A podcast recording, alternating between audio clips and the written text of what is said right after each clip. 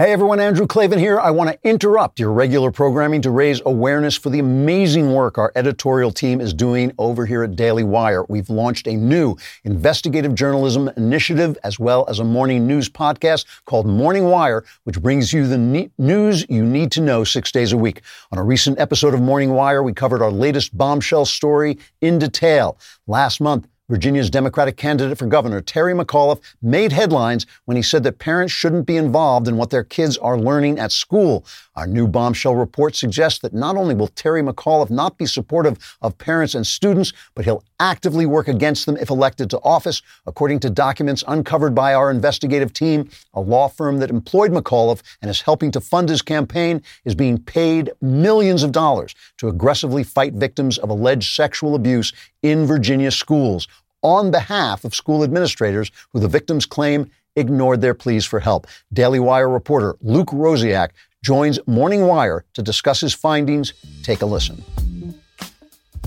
In a Daily Wire exclusive investigative report, concerning ties have been revealed between Virginia gubernatorial candidate Terry McAuliffe and a law firm that has been aggressively fighting against alleged sexual assault victims on behalf of schools and school administrators.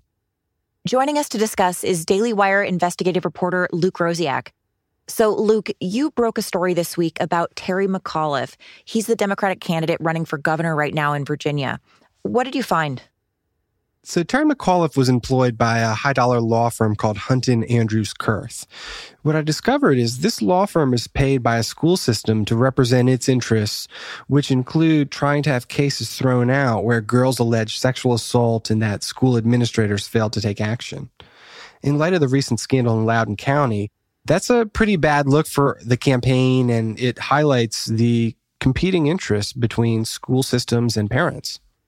Now, these sexual assault cases are not the ones that you reported on a couple weeks ago in Loudoun County, though, correct?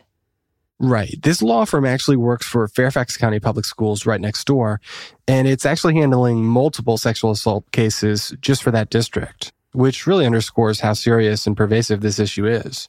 So one case I'd like to highlight is about a now 22-year-old woman who's suing the school system and several administrators over incidents that she says occurred when she was 12 years old, back in middle school. She alleges that she was raped on school grounds, and medical records did find anal tearing at the time. She allegedly went to administrators about sexual harassment and claims the assistant principal said the suspect, quote, had been in enough trouble and asked her mother to, quote, not ruin a kid's life. But she says the school district did nothing and the behavior got worse, in part because she was viewed as a snitch and because the perpetrators felt like they weren't going to get in trouble. So it just kind of snowballed from there until some really horrible allegations. Now, she's been making these claims since the time, back in 2012.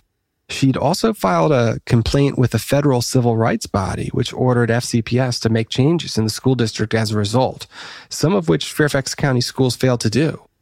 When she became an adult, just before the statute of limitations ran out, she sued her alleged rapist, the school system, and several school officials for those alleged failures. Okay, so on to Terry McAuliffe. How is he involved in all this? So first, he's actually not even a lawyer. The law firm Hunton Andrews Kurth hired McAuliffe as an advisor in 2019. Based on campaign ethics disclosure, he was compensated at least $250,000 recently for services related to cybersecurity/law. Now, from 2014 to 2018, the Fairfax school system paid Hunton about $500,000 a year. From 2019 to 2021, the law firm received about $4.4 million, $2.5 million, and then $3 million in each of those years.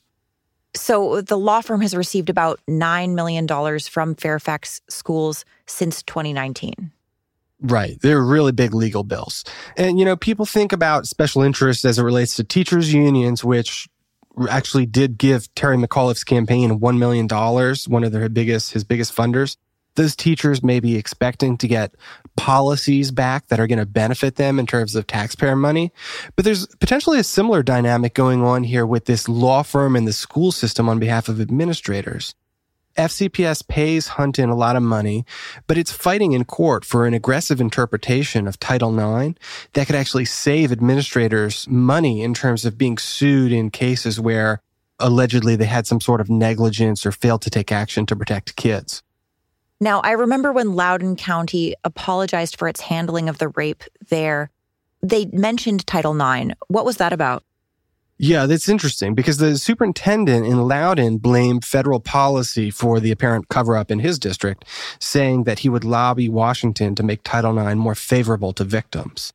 The thing is that the law firm connected to the state's prospective governor with support of the Virginia School Board Association and the National School Board Association, they're all actually pushing for the opposite in a case they want to take to the Supreme Court. So the law firm where McAuliffe served as an advisor is involved in a Title IX case, and they're arguing on the side of administrators rather than the kids.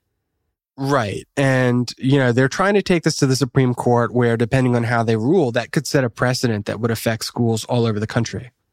So this could be a really important case.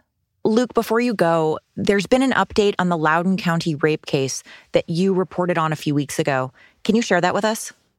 Yeah, so on Monday, the boy accused of raping Scott Smith's daughter appeared in juvenile court where a judge determined that there were, quote, facts sufficient to believe the teen boy committed sexual assault.